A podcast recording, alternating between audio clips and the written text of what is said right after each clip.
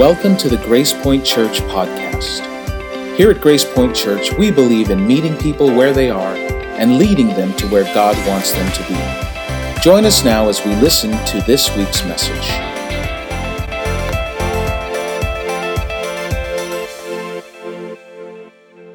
You know that old saying, money can't buy happiness? Well, I was um, looking it up for our message today, and I found these um, kind of variations on them, which I really love, and I wanted to, to share them with you. Maybe some of them you've heard before. Uh, one of them goes, Money can't buy happiness, but it sure makes misery comfortable. Can't argue with that. Uh, how about this one? Money can't buy happiness, but you can cry in a Porsche. Yeah. Uh, money can't buy happiness, but it can buy pizza, and that's just about the same thing. Whoever said money can't buy happiness just didn't know where to shop. And, and this last one I, I, really connected me. It said, Whoever said money can't buy happiness is doing it wrong. And I believe that. And this is not just me telling you that I believe that, but there's actually been research done that shows that this is true. That there is a, an exception to the money can't buy us happiness rule. And that is that money can make us very happy, but only when we give it to other people. There was a study done a few years ago by a professor at Harvard Business School uh, his name was Michael Norton, and he interviewed over 600 different people. And he asked them uh, questions to find out about their income levels, their spending habits, and how happy they were. And what he discovered was pretty amazing. He discovered that regardless of how much money a person made, if they chose to give to others rather than to spend it on themselves, that they were measurably happier. Now, think about this. The person who's making $20,000 a year but is generous of himself with other people is happier than the guy that's making five times that much but spending it on himself. This is what he wrote in that report. He said, So if you think money can't buy happiness, you're not spending it right. You should stop thinking about which product to buy for yourself and try giving some of it to other people instead. See, it turns out that being selfless is actually benefiting of yourself. And it turns out that God, because He's God, He knew all of this way before Professor Norton did his study. And, that's really not surprising. And today, what we're going to do is we're going to look at uh, some of the things that a guy named uh, Paul, who was one of the leaders of the early church, uh, some of you who grew up in church, you may know him as the Apostle Paul. You might know him as St. Paul. But Paul was one of the people who wrote a lot of the manuscripts and letters that today make up what today we call the New Testament.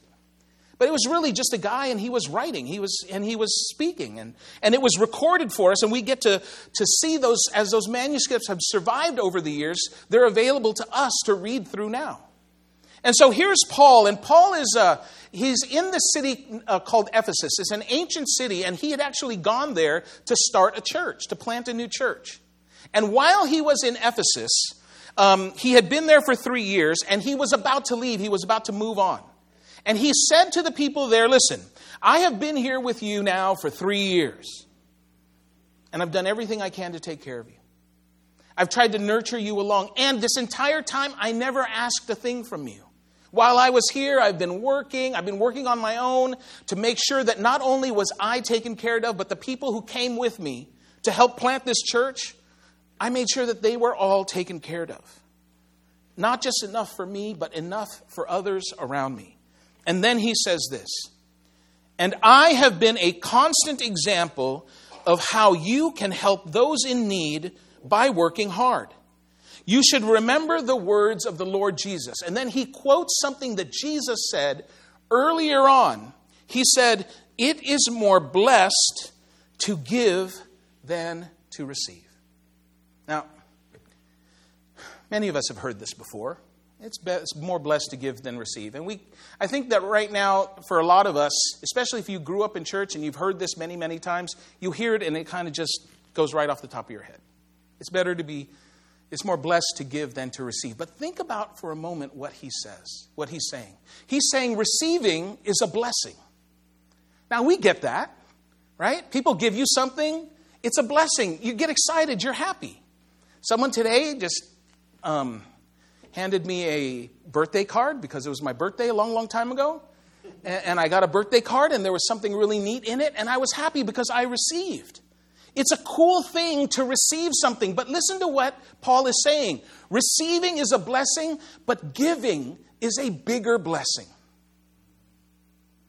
Yeah, receiving is great, but giving is a bigger blessing. Now, look, I know in practice that's kind of a hard thing for us to accept. It's kind of hard for us to think about that. In fact, sometimes when we think about that, it, it, it might feel like, you know, we're going backwards. Like we're trying to get ahead, especially in the culture that we live in today. You know, we work hard to try to, to make ends meet and to, to get ahead and to do better for our children than we did for ourselves. And we think if I start giving that away, and it's, it's moving me in the wrong direction. But see, there's a time to, to receive. I'm not saying that there isn't. There are times in our lives when we have needs, great needs, and maybe for you that time is right now. But what I want to talk about today, and really what we've been talking about through this entire series and that we're going to wrap up today, is this mindset that we should have of living a life of generosity.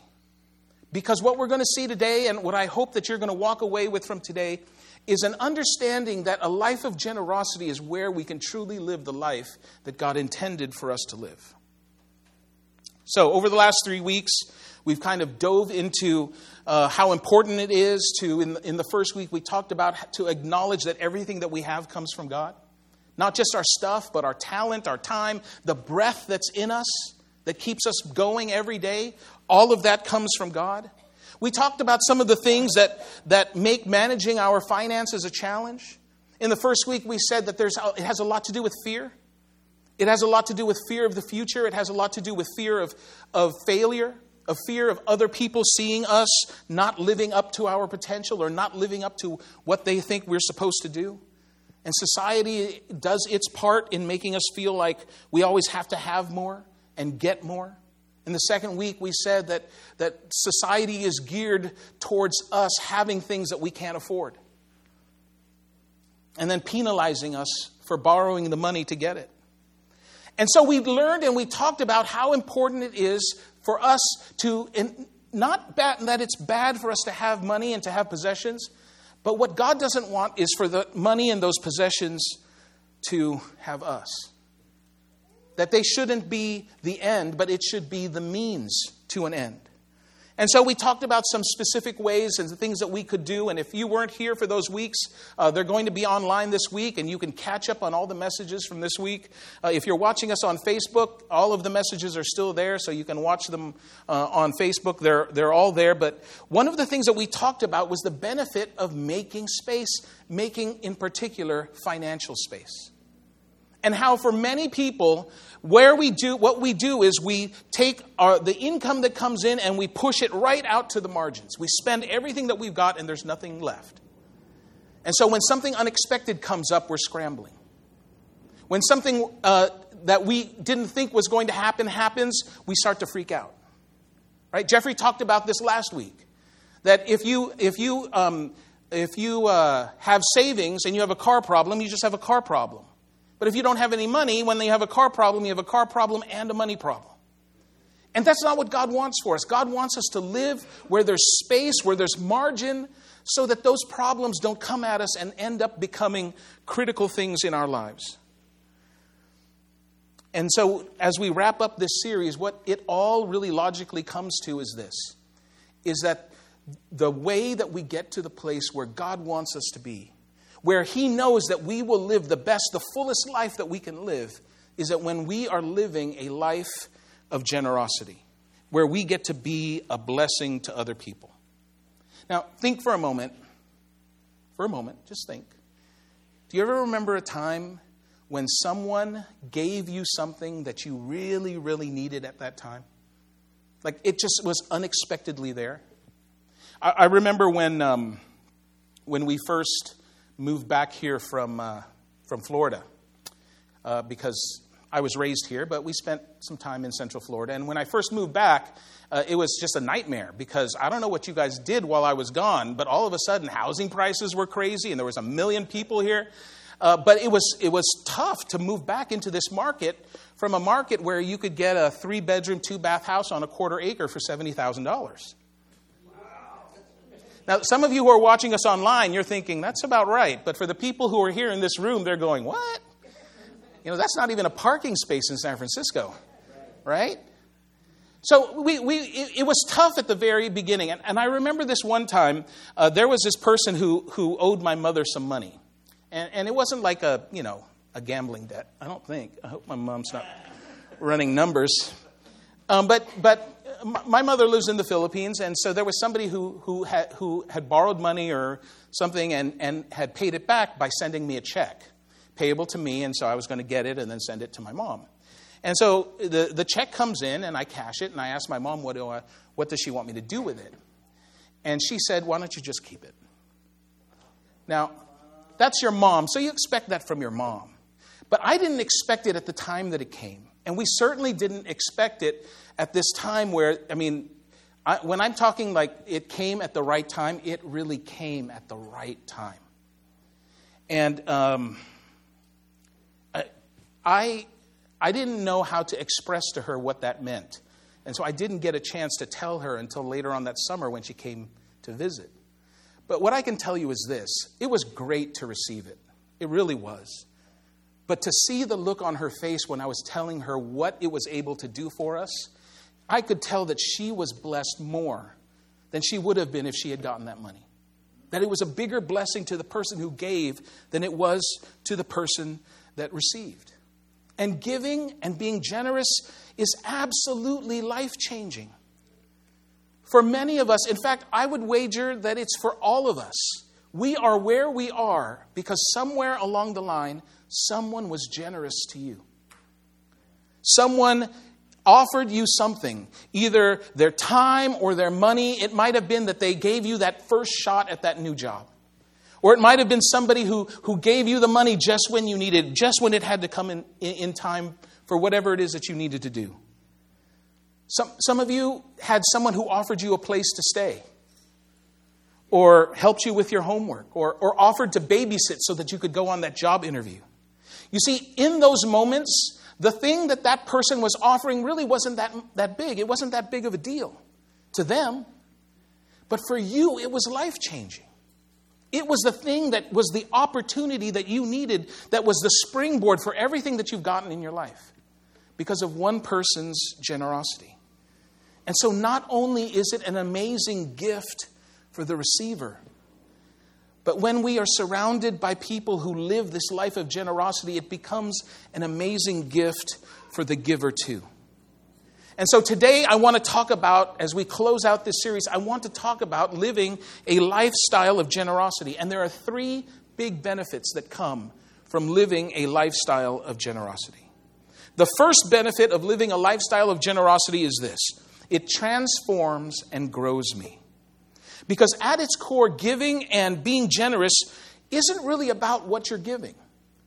It's not about that. Generosity is always about your heart.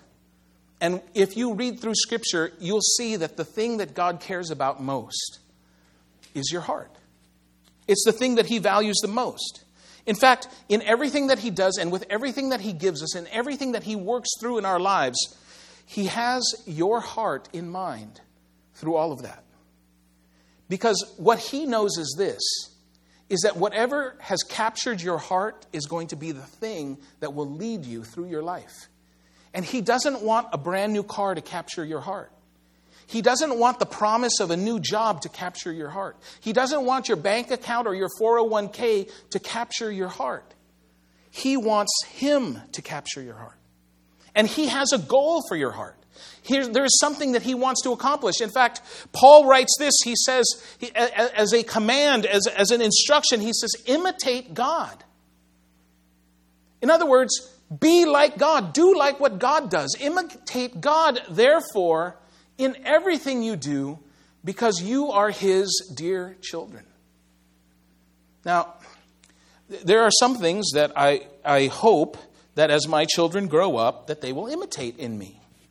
But I'm not a perfect father, and so there are many, many things that I hope that when they grow up, well, they're already grown, but I hope that they're not imitating.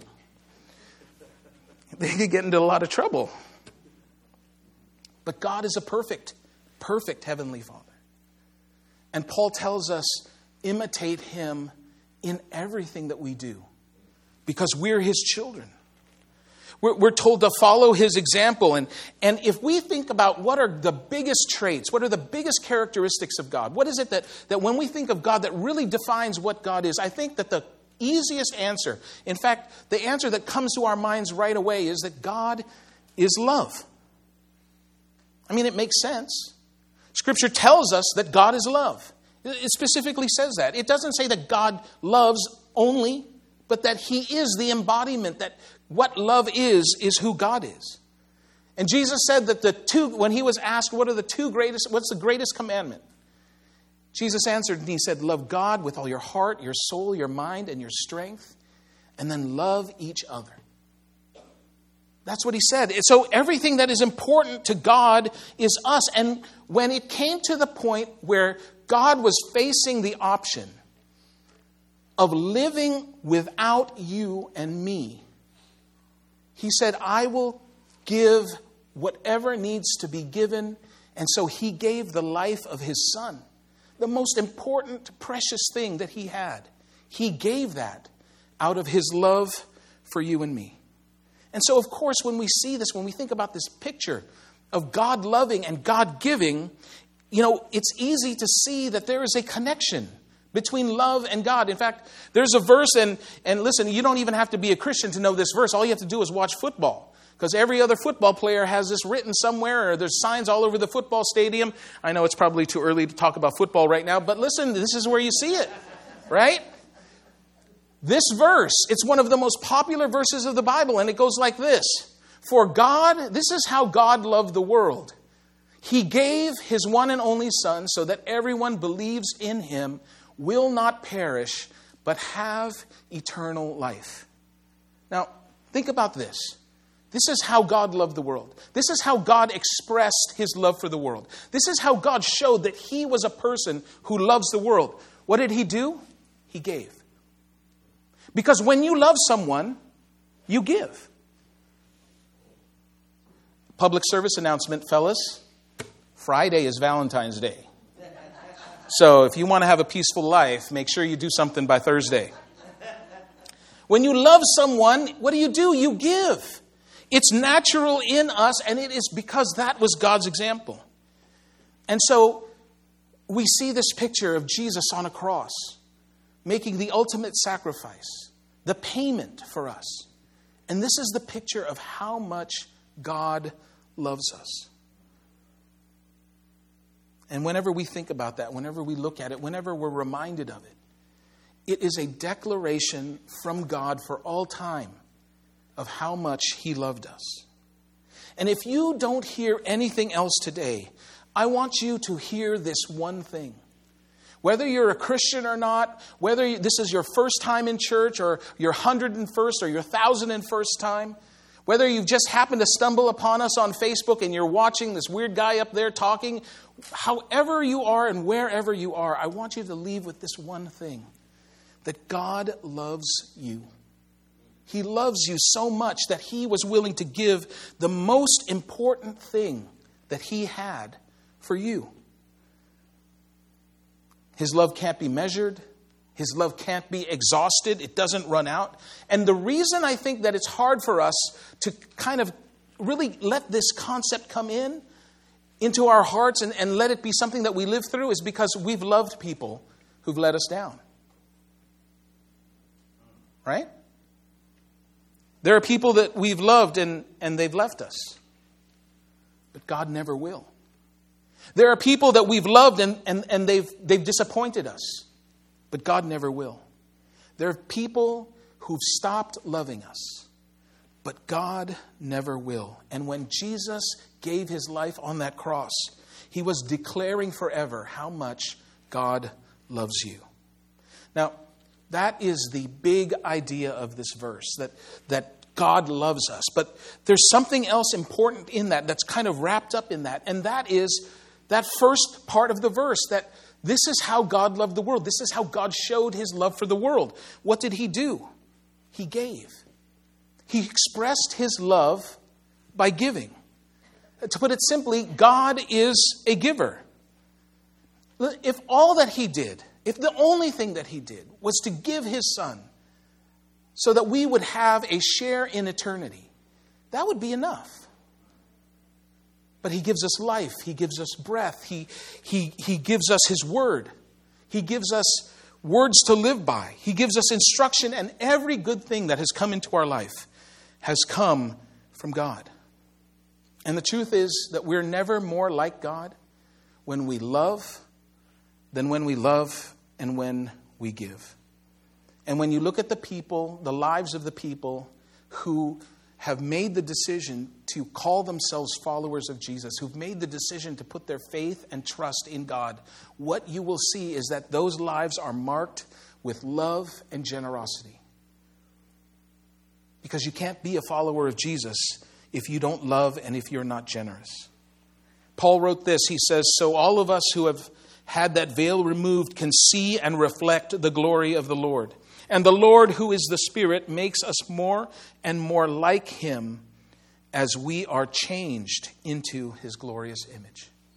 Listen to the process that He's talking about here. As we lean into imitating God, we start to reflect His glory.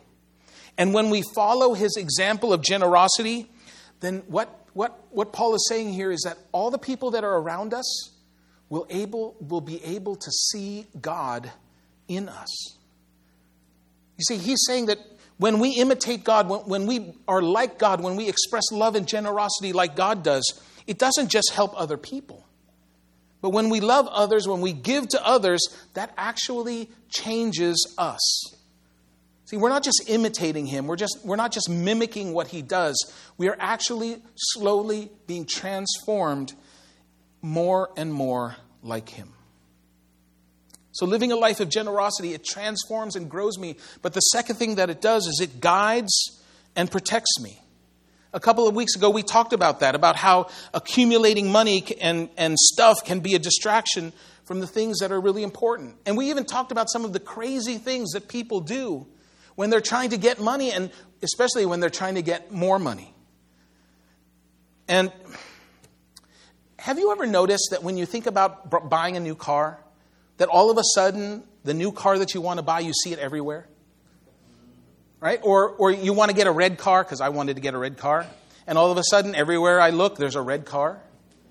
Because whatever it is that you prioritize, you focus on. And you start to see it wherever it is. Wherever it makes its appearance, you start to see it. And for us, especially in the culture that we live in, it's easy to prioritize the things that the world tells us that we're supposed to prioritize. It's easy for us to prioritize our careers, or to prioritize our bank accounts, or to prioritize getting that bigger house, or that brand new car, or the newest technology. But if that's what we prioritize, then that is what our focus is going to be on, and that's where Scripture tells us, and I think what we already all know, is that when that's what our focus is, that's where our heart is. I, I discovered this really interesting thing. I don't know if you guys uh, ha- remember this. There are probably some of you who've never actually seen one. But long, long time ago, if you wanted to get someplace that you'd never been before, you would use something called a map. now, a map, map is not an app. Map was a piece of paper. And I think I had one about this size and it folds really fancy, and then it goes in your glove compartment. And if, if you have a father like I had, you better fold it the right way. Because uh, if you fold it wrong, you'll be in trouble. But before GPS, before the technology existed, before MapQuest, you remember MapQuest? Seven pages, turn here, go there. Right? Before all of that existed, people would get from one place to another, right? They'd plan out the, the, the destination by using a map. Now, this is a, a, driving map of the United States, and it was the best one that I could find. And even standing here, I can't read it. So if you can't read it, that's the reason why, right? but in all modern maps, one of the things that you will notice is that somewhere on that map there's a compass, except on this map, because of course the one that I use as an example is not going to have the thing I'm talking about, right? That on this map, but on most maps, most modern maps, there's a compass, and north is always at the top, right? North is always at the top. Well, what I discovered was was that in ancient maps, north wasn't at the top. You know what was at the top? It was east. So here's a map that was drawn in 1506 by a, uh, well, he was a, a, a, European, I think the Netherlands or, or Germany, somewhere. But he drew this map of Southeast Asia. And in this map, the top part of the map isn't north. It's not heading north, it's heading east. And the reason that the, the at this time that, that the, the top part was east was because European map makers were um, they were heavily influenced by Christianity. And so what they decided was what the, the most important place on the planet was Jerusalem, where Jesus died. And Jerusalem was to the east. And so what they did was they oriented all of their maps to the east because they thought that's exactly where the most important place is. That's exactly where we get the word orient, because the word orient just means east. So our orientation comes from this word east, where these map makers were making their focus to the east. Their focus was on Jesus. That's how they designed their maps. And so perhaps these map makers from the 1500s were onto something. Because our lives are the same way. If our focus, if our orientation is not on Jesus, then everywhere we go, everything that we do is all worked around and designed by whatever it is that our focus is on. But when we orient ourselves, when we focus ourselves on Jesus, then everything falls into place. Then all of our decisions and the way that we navigate our lives happens through the lens of what Jesus says and how we can live our life to the fullest. So the only question for us is, is what is our point of orientation? Paul was, wrote a letter uh, to one of his dear friends, a, a, a colleague who helped him, a, a, younger man who, who came along with him and learned from him. And when they were separated, he wrote a couple of letters to this young man named Timothy. And, and in one of those letters, this is what he writes He says, Teach those who are rich in this world, because there's a lot of them, you're going to run across them every day. Teach those who are rich in this world not to be proud and not to trust in their money. And he tells us why, which is so unreliable. We know that. Come on, if you have a retirement account, you know that. Right? We watch and listen and things are good and you didn't do anything to make things good and all of a sudden our retirement accounts are sky high. And then things go bad. You didn't do anything to make them go bad. It was completely out of your control. And your retirement accounts go down. He's saying, listen, that stuff 2,000 years ago, it was unreliable. We're here 2,000 years later, and it's just as unreliable as it was then. And so Paul says, remember, their trust should be in God who richly gives. That phrase, richly gives, means generously gives. He generously gives us all we need for our enjoyment.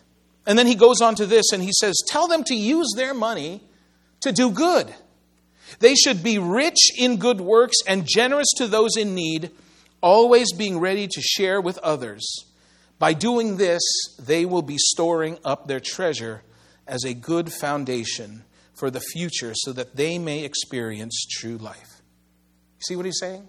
If the foundation of our life is giving, if the foundation of our life is generosity, that's the only way that we can get to the true life. the life that God wants for you and me. The third thing is this a lifestyle of generosity, it transforms and grows me, it guides and protects me, but it also blesses and refreshes me. It blesses and refreshes me. I, I, I discovered something, and I, and I think that, that maybe you, you might uh, think that maybe I'm right, but I think that the worst Christmases are the ones where you receive more than you give that the best Christmases, the one that we walk away from Christmas and we, and we feel like this Christmas really had meaning, are the, the Christmases where we give more than we receive.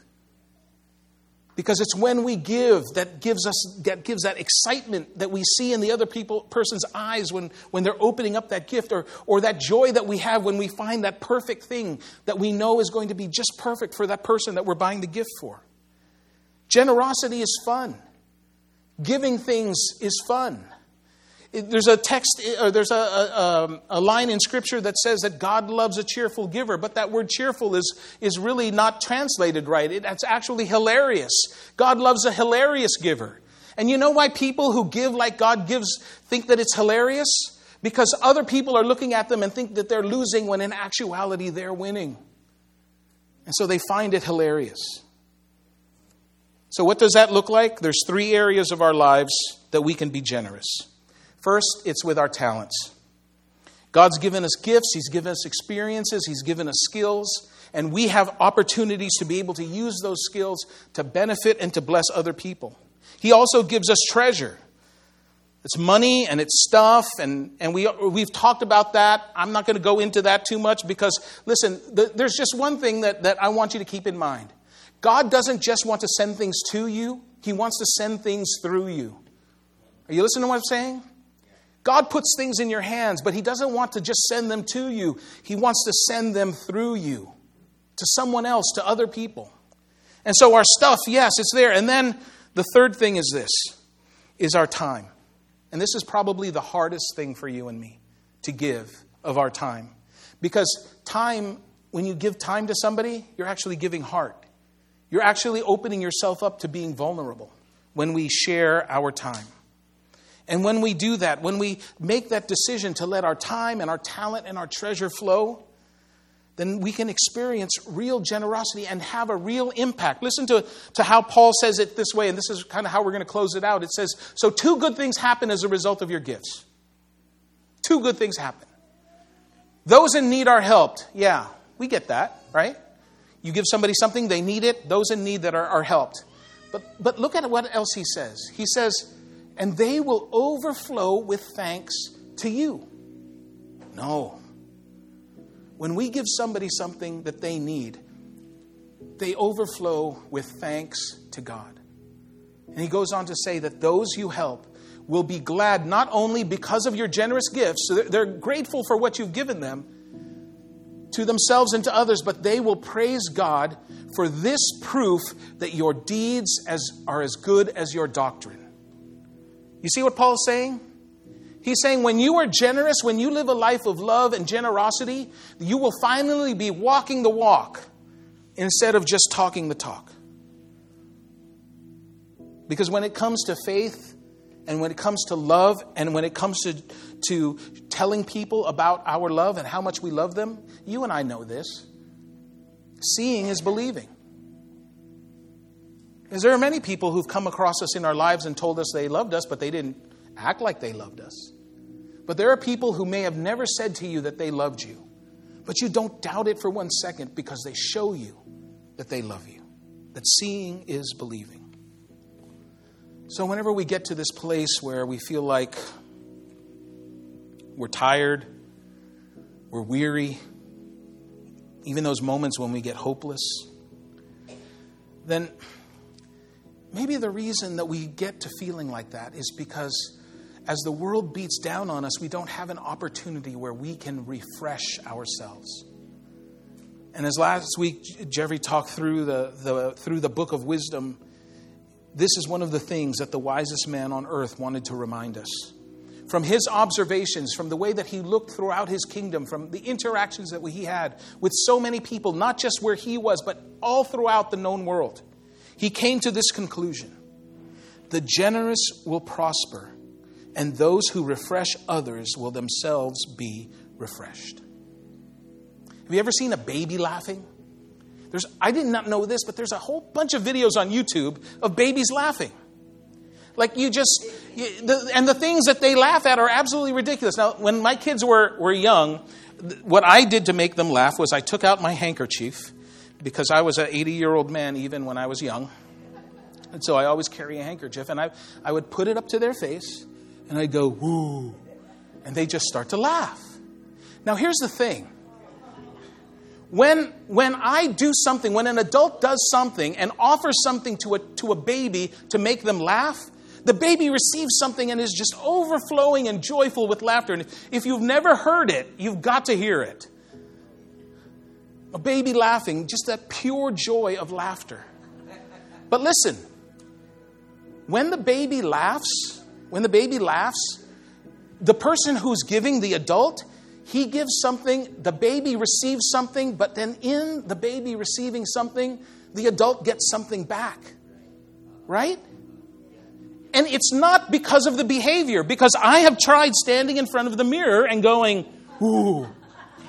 And I didn't get it. It wasn't funny to me. See, it's not inherent in the action. Listen to me, it's not inherent in the gift. It's not the thing. It's the act of giving.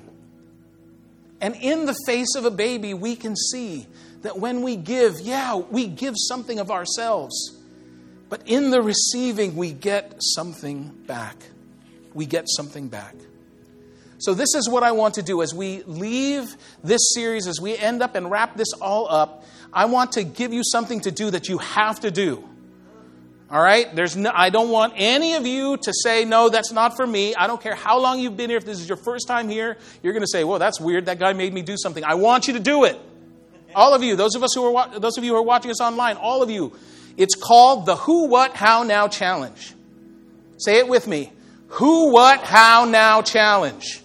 Who, what, how now. Now, this is what I want you to do. I want you to experience generosity this week. So, what you're going to do is you're going to first think who? Who is it that you are going to be generous to? It might be your spouse, it might be a child. Go out of your comfort zone. It might be the checker at Safeway, right? It might be the guy at Chipotle who never gives you enough avocado. Right? Whoever it is, think about who it is. And then think about what. What is it that you're going to do? Is it going to be your time? Is it going to be your talent? Is it going to be your treasure? What part of you are you going to give to be generous with with that person? And then I want you to decide how. I don't know how that how is going to be. Maybe that how is going to be giving them a phone call and saying, hey, let's meet up and have coffee.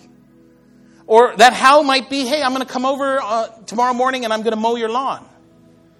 Or that how might be, hey, I just Venmoed you some money.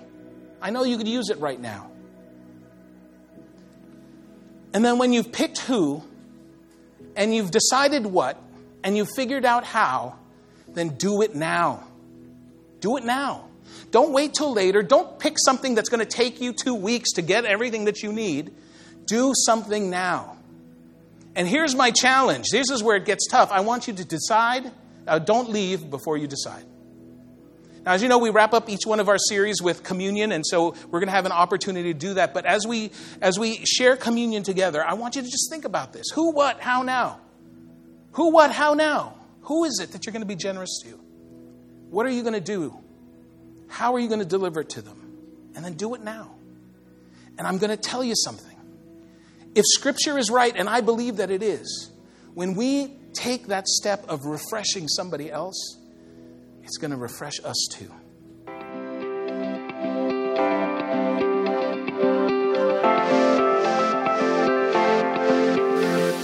Thank you for joining us for this week's message.